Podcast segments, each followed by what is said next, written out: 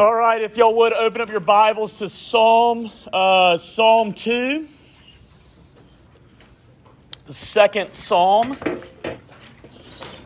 As one of my one of my seminary professors used to say, it is not Psalm chapter two; it is just the second Psalm. Uh, the book of Psalms is made up of 150 different psalms composed over uh, many many uh, different hundreds of years, and um, and it has been compiled in such a way, uh, really, to show us what the Christian life is like. And I'd love to go into detail about that, but I don't have time. Um, Psalm uh, two. Before I get preaching, let me just kind of remind you we all know what uh, fire and brimstone preachers are like. Sometimes they come to our campus. And uh, you know what they sound like? That's not what we're going for. But there are times when Scripture really does warn us. And we do want to be faithful not just to what Scripture is saying, but how it's saying it. And this is, this psalm is a warning song, it, a psalm. It's, it's also a psalm that'll give God's people a lot of comfort. But it is a warning to God's enemies. And ultimately, we see how it leads to Jesus. So let's read Psalm 2, starting in verse 1. Why do the nations rage and the peoples plot in vain? The kings of the earth set themselves and the rulers take counsel together against Yahweh and against his anointed, saying, Let us burst their bonds apart and cast away their cords from us. He who sits in the heavens laughs. The Lord holds them in derision. Then he will speak to them in his wrath and terrify them in his fury, saying, As for me, I have set my king on Zion, my holy hill. I will tell the decree. The Lord said to me, You are my son. Today I have begotten you. Ask of me, and I will make the nations your heritage and the ends of the earth your possession. You shall break them with a rod of iron and dash them in pieces like a potter's vessel. Now, therefore, O kings, be wise, be warned, O rulers of the earth. Serve the Lord with fear and rejoice with trembling.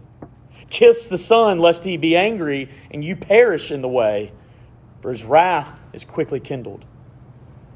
Blessed are all who take refuge in him. This is the word of the Lord. God's people said, Let's pray. Father, we do ask that by your gracious condescension to us, that you would warn those who are on the opposite side of this battle that you would call your enemies to surrender and lay down their weapons and to, and to come to Jesus Christ, knowing that in Him there is love, there is mercy, there is forgiveness, there is grace. For Lord, as long as we are your enemies, we'll never win this war, we'll never win this battle. And Lord, even when we look out into this world and we, we are tempted to live more in fear than faith, Help us to know that no matter what your enemies try to do to us, that you merely laugh at their plans, and that you reign, and that you rule, and you are the ultimate reality. Lord Jesus, help us to see you by the power of the Holy Spirit. We ask all this, Lord, in your name. Amen. There was a man who was once uh, misdiagnosed with a brain tumor when he went to the doctor. And what was interesting about this is that whenever the doctor told him he actually had a brain tumor, the doctor initially gave him just a couple of days to live. And you would imagine how that would probably change the way you would, you would live. You would live certainly more in light of death. And the more this man lived in light of death, he, he, he did the things that he really wanted to do. He wanted to pursue his dreams. And actually, the more he did it, he went day after day, week after week, month after month, and he realized he's living a lot longer than what the doctor said. Sure enough, living for years like this, he was able to do a lot. And life was very sweet to him, and then he found out that it was a misdiagnosis. But imagine this. Imagine if it was the complete opposite. That the man came in and he actually did have a brain tumor. And it was going to kill him in a couple of days. And the doctor knew it, but the doctor didn't tell him. That'd be a tragedy. And actually, one of the worst things we can do as Christians, if we really believe the Bible, and we really believe what the Bible says, the Bible does speak about sin leading to death. It, it, it does speak about Judgment Day. It does speak about hell. And if we believe that, then one of the most unloving things we can do to people is to never tell them about it. Now, that doesn't mean we always and only talk about that. But shame on us if we never talk about it. That's one of the most loving things we can do. And ultimately, actually, when we talk about sin, death, and hell, in accordance with the gospel, it is always leading to the one who took that for us. But if you're not a believer, you need to be sobered tonight. You need to be sobered about who you're trying to pick a fight against because you're not going to win. But if you are a believer, you need to take great, great comfort from this psalm. Because even when God's enemies rage against you and rage against God, you will not lose because He is your King.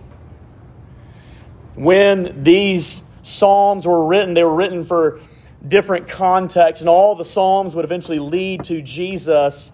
But in order to appreciate the Psalms, we need to appreciate them for what they were in their original context, and then also how they lead to Jesus. And Psalm 2 is one of those Psalms that uh, the Israelites would, would sing actually at a king's coronation.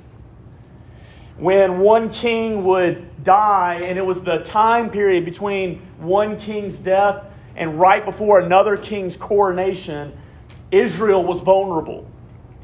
And the surrounding nations would threaten Israel to take over. But their hope lied in having a king. And that's what we're looking at. We're looking at the need for a king and what happens when we have the true king. The main point of this text is, as I mentioned earlier, don't pick a fight you can't win. Look at verse 1.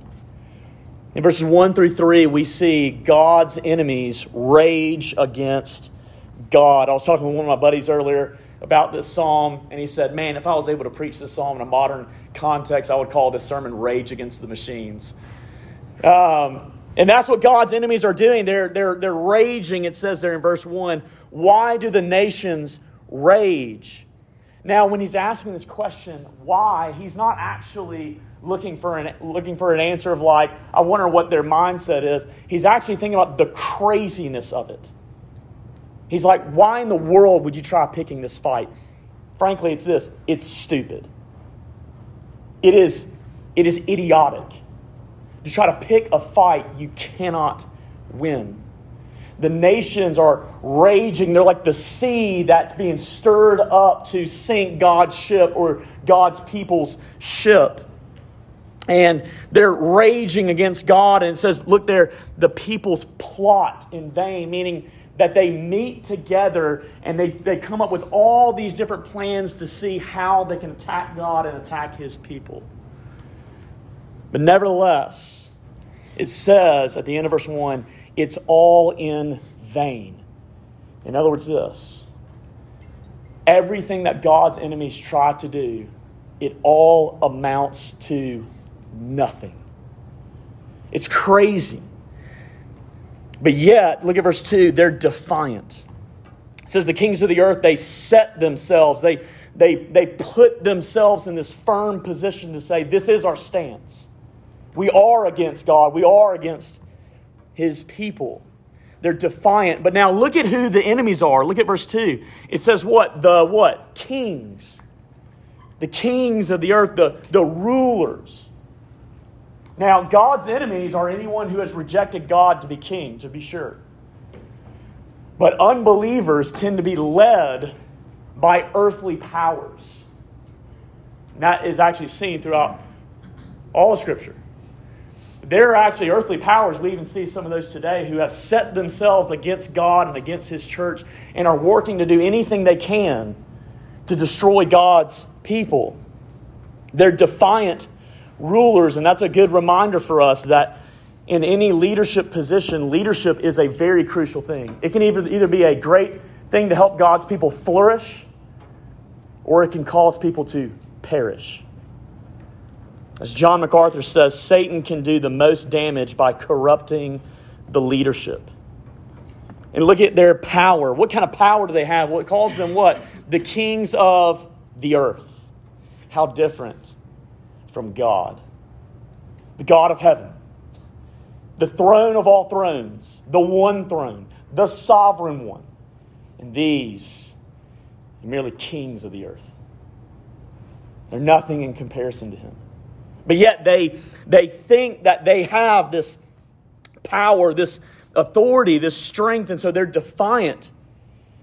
And they have this strategy. Look at verse 3. Here's what their strategy is let us burst their bonds apart and cast away their cords from us. Here's what's so, here's what's so ironic is that God's enemies you look at God and you look at God and picture Him as the worst master ever. That living in light of Him and living according to His word is like slavery. And you try to seek freedom elsewhere by rejecting God and just living the life you want to live. Here's the irony with God, that's the only way to freedom. And when you pursue your own freedom, it actually ends up being the worst kind of slavery you can ever imagine. That's the irony. When you run away from God, you don't get what Jesus has promised to you if you come to Him, where He says, Look, come to me. All who are weary and heavy laden, I will give you rest, for I am gentle and lowly in heart. Take my yoke upon you, for my yoke is easy. That's what Jesus, that's what He offers us, and He means it. It's a yoke that actually lifts us up and helps us run, and it's a yoke of freedom but when you reject Jesus, you get the yoke that bears you down. And in God's enemies, in their strategy, here's what they're wanting to do they're wanting to reject God's word, to reject God's commands, to reject God's ethics, and reject God's gospel of grace. You see, that's what God's enemies have always been doing ever since the fall. It's looked in many different ways, but at the core of it, that's what it is saying no to God so that I would be God. That is bondage. That is slavery. You see, it's still happening today. The nations today who are not just, you know, different people groups, but it is anyone spiritually who is far from God. And they've aligned themselves against God and, and all this stuff you're seeing, you've even been seeing this week. You've seen things like a biological male win the NCAA swimming championship in the women's division. That is the nations shaking their fists at God, saying, We will not let you rule, we will not let you reign. Or even this the USA Today announces as the woman of the year is a biological male. God, we don't want you to define who we are, we will define it. You might be the creator, but we're not going to submit to you. You will not be king, we will. That's the nation's raging. And there might be things that professors may even say, maybe on this very platform. There are things that are promoted in social media and it looks popular. It looks like things that, that should be promoted, but don't miss it. They're raging against God. And it's crazy. You see, this happens so much. It's happening in Canada as pastors are being thrown in jail for, for having church. It's happening when people deny the fact of when life begins to the point now where some people are even saying they don't even know when life begins. It's happening on college campuses by just living in the hookup culture, and you're saying, Look, God, I can do with my body what I want. It's happening whenever we embrace the LGBTQ lifestyle. It's happening when we promote TV shows, some very popular right now, that have sex scenes all in them. It's happening when people are massively persecuting the church, and it happens even when people like the Apostle Paul before he was converted that are actually killing Christians today. It's happening. This is where we are. And you might be an enemy of God and you might be, be pursuing these ways. But here's what will happen to you is that Psalm 57, verse 6 will be fulfilled. The Christian who is the, the, the one describing this perspective here, they say, they set a net, talking about God's enemies, they set a net for my steps. My soul was bowed down. They, talking about God's enemies, they dug a pit in my way, but here's what happens to them, but they themselves fall into it. Listen, in a lot of ways, God's enemies, just keep doing your own thing because you'll fall into the trap that you try to set for God's people. Your tactics will only hurt you. That's why the psalmist is saying, Why in the world would you try to fight a fight that you can't win? One person recently tweeted this One of the greatest lies told in American history is that sexual freedom is actually liberation. And then we pretend that these results, and he's about to name them, that these results are simply normal things. And these are the results when we pretend that sexual freedom is liberation STDs, abortions, trust issues, broken hearts, callous feelings, emotional distress, damaged self worth, unwanted pregnancies, and the feeling of abandonment. When you seek freedom outside of God's ways, it only leads to bondage. It is crazy to try to fight a fight you can't win. But that's what God's enemies do. And what does God do? Look at verses 4 through 6. He who sits, when it says that word sit, it means an immovable throne. He is fixed in that position, He's reigning unthreatened. He who sits in the heavens as opposed to the earth, he laughs. You ever seen someone get punched in the face and they laugh because they know what they're about to do? God is not threatened one bit by his enemies. He's laughing. He is literally what the Hebrew is saying. He's, he's mocking them. God's enemies are they're laughed at by God because God's not threatened at all. That's actually scary for God's enemies. God's not threatened by his enemies at all. But oh, what great comfort if you're a Christian that you can have in this. Because let's be honest, it is scary. And you can see a lot of things that are happening in the world. But God is not threatened. You see, there are two types of people. There are people who are like thermometers, and there are people who are like thermostats. A thermometer, it tells the temperature in a room. It just describes the events that are happening, but a thermostat sets the temperature. You see, if you're a thermometer, you're the type of person when you just look at the world and you just see the things that are happening, and but when you only look at that, you're very much overwhelmed and you tend to live in anxiety thinking about the what if. What are God's enemies going to do next?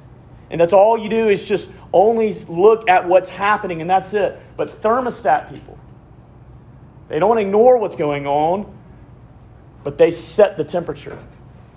They run to God's truth and they're reminded that God's not threatened. And I need to look to Him more and more because He will win. Even when it looks like God's enemies are going to defeat us, God will win. Amen? That's a big truth today.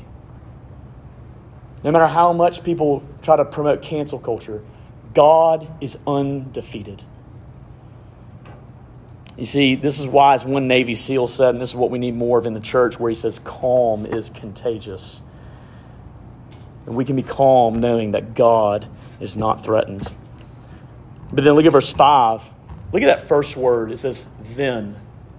That word in the Hebrew actually means that at one point God's laughing will stop. At some point, his patience will run out. There is a then moment coming for all God's enemies. Then he will speak to them in his wrath, and he will terrify them in his fury. You see, if you are an enemy of God at some point, if you don't repent, a then moment will come. And there's one of two things for you it's either Jesus or it's you. Either Jesus is judged as the greatest enemy of God ever because of sins placed upon him, and you get grace and mercy and forgiveness, or the then moment is coming for you. Then he will speak to them in his wrath. It is very stunning to think of what that then moment would have been like for Jesus as he goes to be the substitute for sinners on the cross. As Jesus becomes the ultimate enemy. And think about God's wrath that would be poured out upon him mentally, emotionally, physically, relationally, spiritually. God wasn't playing around when darkness came over the land at noon. And when Jesus cried out, My God, my God, why have you forsaken me? Because Jesus Christ was treated as the ultimate enemy of God. And rejecting him is not good news. You see, if it's not him taking God's wrath, then it'll be us. Verse 6, here's what God says As for me, in, in total defiance of the plotting and the schemes of earth's rulers, the Lord says they might be trying to do some things, but here's what I'm going to do I'm going to set my king up. And it's going to be my king.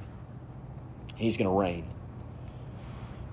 God's confidence is in his king. And we'll see why it is that way in a second. But here's what we need to be reminded of yet again God is not threatened. So, dear enemies of God, don't pick a fight you can't win.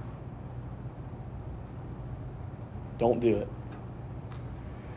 God's enemies are raging against God, they're laughing at God, and they are conquered by God. Look at verses 7 through 9. Now it's the king speaking. And he says, I will tell of the decree. The Lord, Yahweh, the covenant keeping God, he said to me, You are my son. Today I have begotten you. God's king is so confident. He's not threatened. And in these coronation ceremonies for the Israelite kings, every single time, do you remember what would come to their minds thinking about 2 Samuel 7? Maybe this is the great king to come. Maybe this is the great king who will have the name and the security and the unthreatened throne and the dominion. And God's promises remain true. Ultimately, for every king that would be installed, ultimately it's looking for the greater king to come. And it says there that when he tells of the decree, he says, The Lord said to me, You are my son. You see, kings were in the ancient Near East thought to be adopted sons of the gods of the nations, wherever they were. And it was ultimately looking at Israel because that's, that's what it was for Israel, is that the Israelite king was to be seen as the adopted son of God. And isn't that a good truth that is showing us where it's ultimately pointing? The true son. He would one day come. And he wouldn't be an adopted son, he would be the son. And that's actually what this text is, is showing us. You see, it uses the word there. It says, You are my son. Today I have what? Begotten you. Here's what this word means Knox, my son, is begotten by me and grace. He comes forth from me and grace. Okay? That's what that word begotten means. But here's the thing about Jesus, and this is who, as Hebrews 1 mentions, this is who it is. This is who he's talking about. But the thing about Jesus is that there's never a time when the eternal Son of God ever came into existence. He has always been. That's what makes him God. And as St. Augustine once asked the question, reflecting on this, when it says, Today I have begotten you, for God who creates time, the question is this when is today for God? It is always. the Son, think about this. The Son, the second person of the Trinity, has always been coming forth from the same essence as the Father. So that when the Son takes on flesh and he is God and man, God can say, That's the King I am confident in. Why? Because that is God. Jesus is not a junior varsity God, He is God. It's the Son of God who reigns as the true King, the second person of the Trinity, clothed in human flesh. And that is what gives the Father such confidence because what can mere human beings of earth do against that King? If you're a believer, you have great confidence. Because even though the news and social media might say so many different things and, and you know, uh, prophesy of the next great threat to the church, do not fear. Jesus Christ is your King. Amen? Amen? He will not lose. He can't lose. He is omnipotent. He is all powerful. He is all wise. He is all knowing. There is nothing he cannot do. That's God's confidence. And look at verse 8. It says, Ask of me, and I will make the nations your heritage and the ends of the earth your possession. You see, this great king is the one who, who will receive all the blessings of the promises to Abraham, that the nations would come forth from him. And, and this is who Jesus is. And here's the irony of this you see that it's the kings of the earth who are trying to threaten God and take away God's authority, but God establishes his king, and God says, I'm taking away your authority. It's his even any earthly powers today, no matter who it might be, they are only there because God allowed them to be there. They can't do anything outside of His will. And even the evil that they do, though it is not God doing the evil, God knows how to use it for your good. That's Romans 8 28. God's king will destroy God's enemies. Look at verse 9. You shall. That's actually the same Hebrew language in the commandments. You shall, not just you will. You shall, a definitive word. You shall break them with a rod of iron and dash them in pieces like a potter's vessel. A potter's vessel was actually this in the ancient Near East and Egyptian culture. Each city in Egypt would have its name written on a very fragile uh, pottery jar. And they would take that pottery jar and they would put it in the temple to their gods. And if one of those cities, if they rebelled against the Pharaoh, the Pharaoh would come in and he would take that jar and as a sign of judgment and as a sign of prophecy of what he's going to do, he'd take that jar and he'd shatter it on the ground. You see, here's what happens if you're God's enemies. If you stay on that side of the battle lines, he will shatter you into a million pieces that cannot be put back together.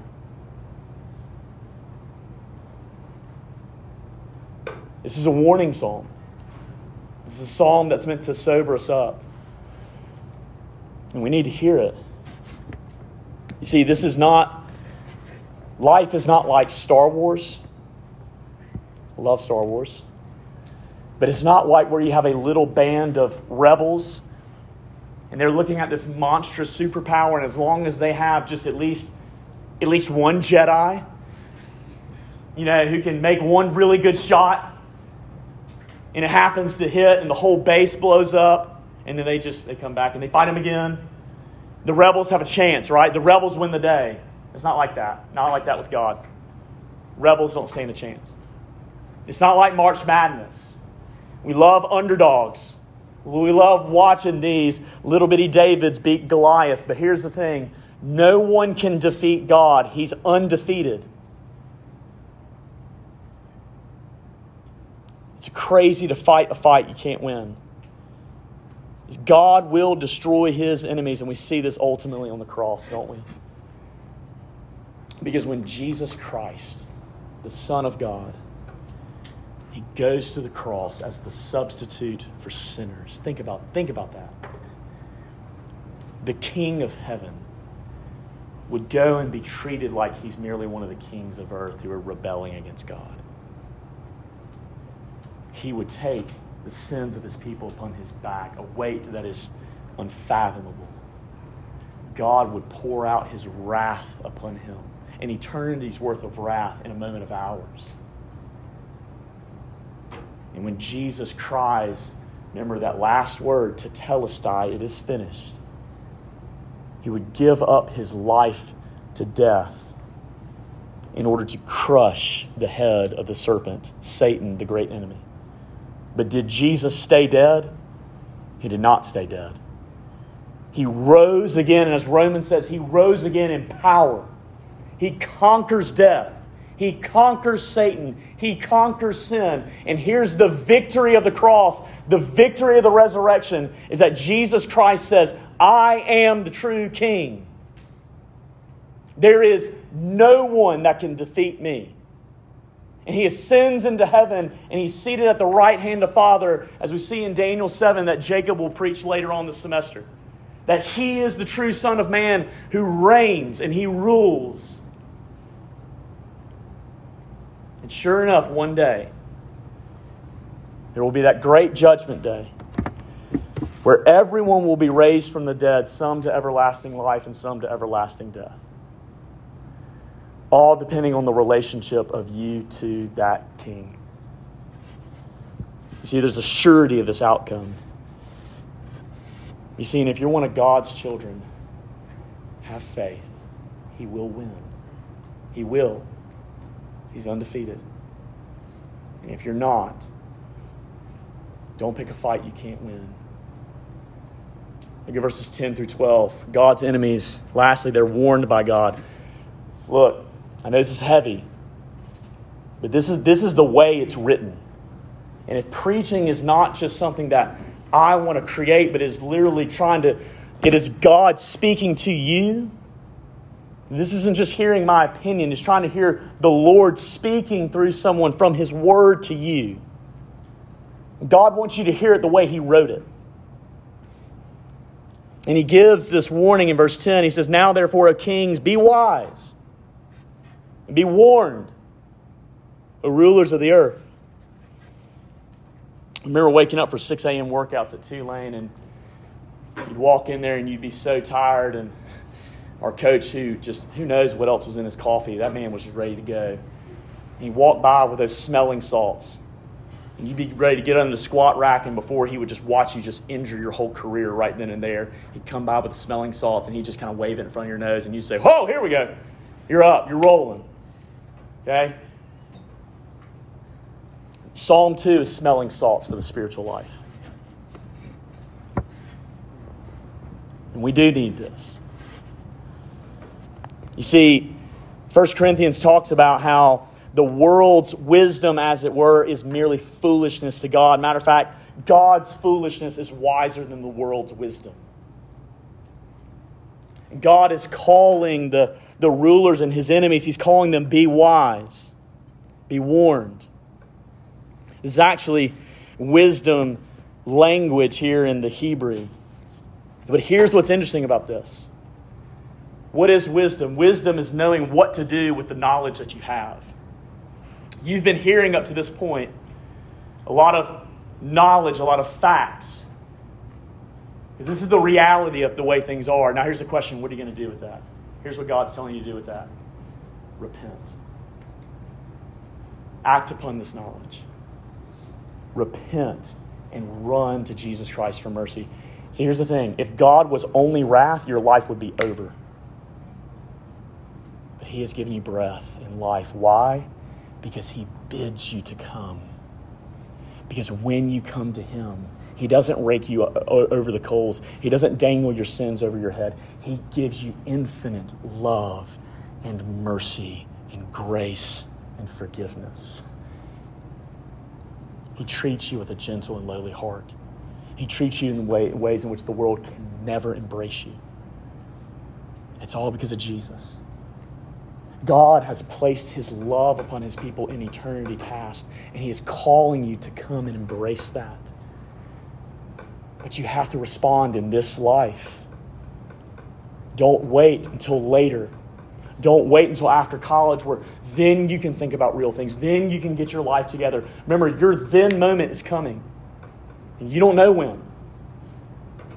I've had teammates die very, very young. I've classmates die. And the older you get, you'll see people die early. And I'm not trying to scare you, but I am trying to say there is a reality that at some point your then moment will come.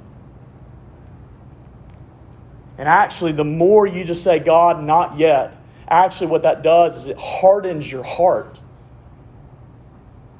It makes you less sensitive to His truth. But God is calling you tonight, come. And in Jesus Christ, you'll no longer be treated as an enemy. You will be treated as a child of God. That's what you can have. God is inviting you to come. He's inviting you to repent, to, to, to actually disagree with the way you're living now and to agree with God that He's right. Verse 11 serve the Lord with fear and rejoice with trembling. Proverbs 1, verse 7 says, The fear of the Lord is the beginning of knowledge. Fools despise wisdom and, instruction. God's calling us to, to fear Him, to hold Him in utter reverence and attraction, but knowing that He is God. He's not just a teddy bear we bring along with us whenever we need a little bit of therapy. He's the King. He's not safe all the times, but He is good. He's the King, and He's calling us to reverence Him. He's calling us, as His words say, to change our allegiance from ourselves to Him. It's like King Nebuchadnezzar in Daniel 4. Raise your hand if you're in the Daniel Bible study. A couple of y'all in there. Nebuchadnezzar was one of the top 10 in the history of the world, one of the top 10 rulers ever. He literally had one of the seven wonders in his backyard, the Hanging Gardens of Babylon. That's Nebuchadnezzar. He was one of the greatest rulers ever. And one day he was looking out on his kingdom in Daniel chapter 4. And after numerous times when God had tried to grab his heart and he kept saying, No, no, no, no, he said, This is my kingdom. This is mine. And God actually severely humbles him rather than just taking his life. And he actually drives him psychologically mad into the wilderness. And he humbles him. But then, a better then moment, a good then moment. God restores him and he converts him. Here's what Nebuchadnezzar says in Daniel chapter 4, verses 34 to 35. At the end of, at the, end of the days, I, Nebuchadnezzar, lifted my eyes to heaven, and my reason returned to me, and I blessed the Most High, and praised and honored him who lives forever. For his dominion is an everlasting dominion. His kingdom endures from generation to generation. All the inhabitants of the earth are accounted as nothing.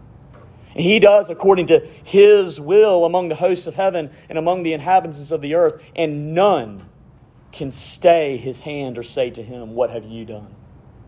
God is the king. And if you run to him, you will receive mercy. And that's what verse 12 is calling you to. It says, Kiss the Son. In other words, pay homage to him, rest in him, live for him, kiss the Son, lest he be angry.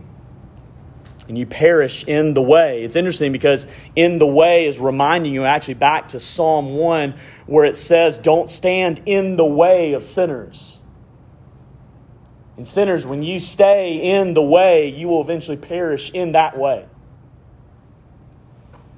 Don't stand in that way, but rather kiss the Son. Pay homage to Him.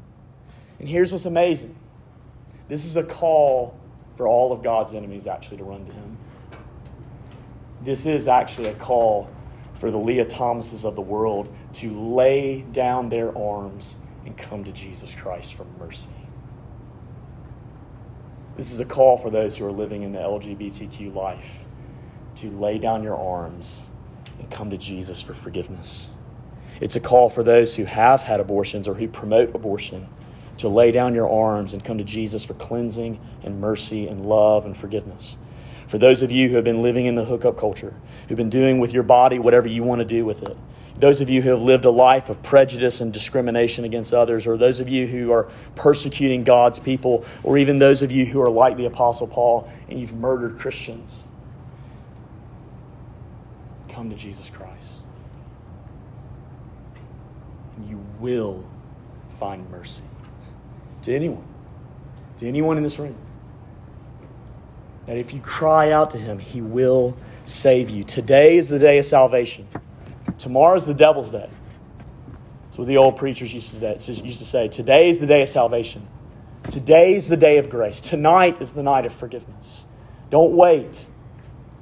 The devil wants you to wait. He wants you to say, Not yet. Just keep enjoying your college life right now. No, no, no. Jesus says, Don't wait. Come now. You'll actually find the freedom that you've actually been longing for. See, in Revelation 19, verses 15 to 16, it says of Jesus about the last judgment For from his mouth comes a sharp sword, talking about the word of God. A sharp sword with which, he, uh, with which to strike down the nations, and he will rule them. Hear the language from verse 9. He will rule them with a rod of iron and he will tread the winepress of the fury of the wrath of God Almighty. And on his robe and on his thigh he has a name written King of Kings and Lord of Lords. If you're one of God's children, you have great hope. And one day he will make all things right. But if you are one of his enemies, don't pick a fight you can't win. There's a man who used to fly on these big cargo jets. And they, you would let the cargo uh, the back door down. And he would walk up to the very end and he would strap himself into a harness and he would defy death and defy gravity. And he would, he would lean over the 30,000 foot abyss. As the plane is going however many hundreds of miles per hour, he's, he's leaning over and this harness is, is holding him in. And he would do this time after time after time. And it would just be amazing to his friends. There's one day he, he went to do it again. And as he goes to the edge through the same rhythm, he begins to lean over again. And at the very last second, he realizes he's not strapped in. Thankfully, he falls to the ground and catches himself before he rolls out. And you can imagine what that fear would have done to him the rest of the flight. You see, so many of us in here are living our life as if that harness is always going to be attached to us and we can live however we want. But one day the then moment will come. And you won't be able to catch yourself. And one of the most loving things I can tell you is this truth. Because Jesus had to take a thousand of those deaths, thousands of thousands of those death, deaths in him in a moment so that he might save his people. He saved you. He invites you to come to Him.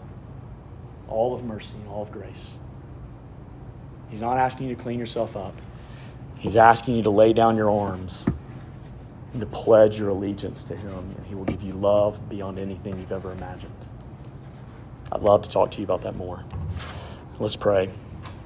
Our Father, we ask that your word would speak to us and Lord, sometimes you do give those smelling salts to us.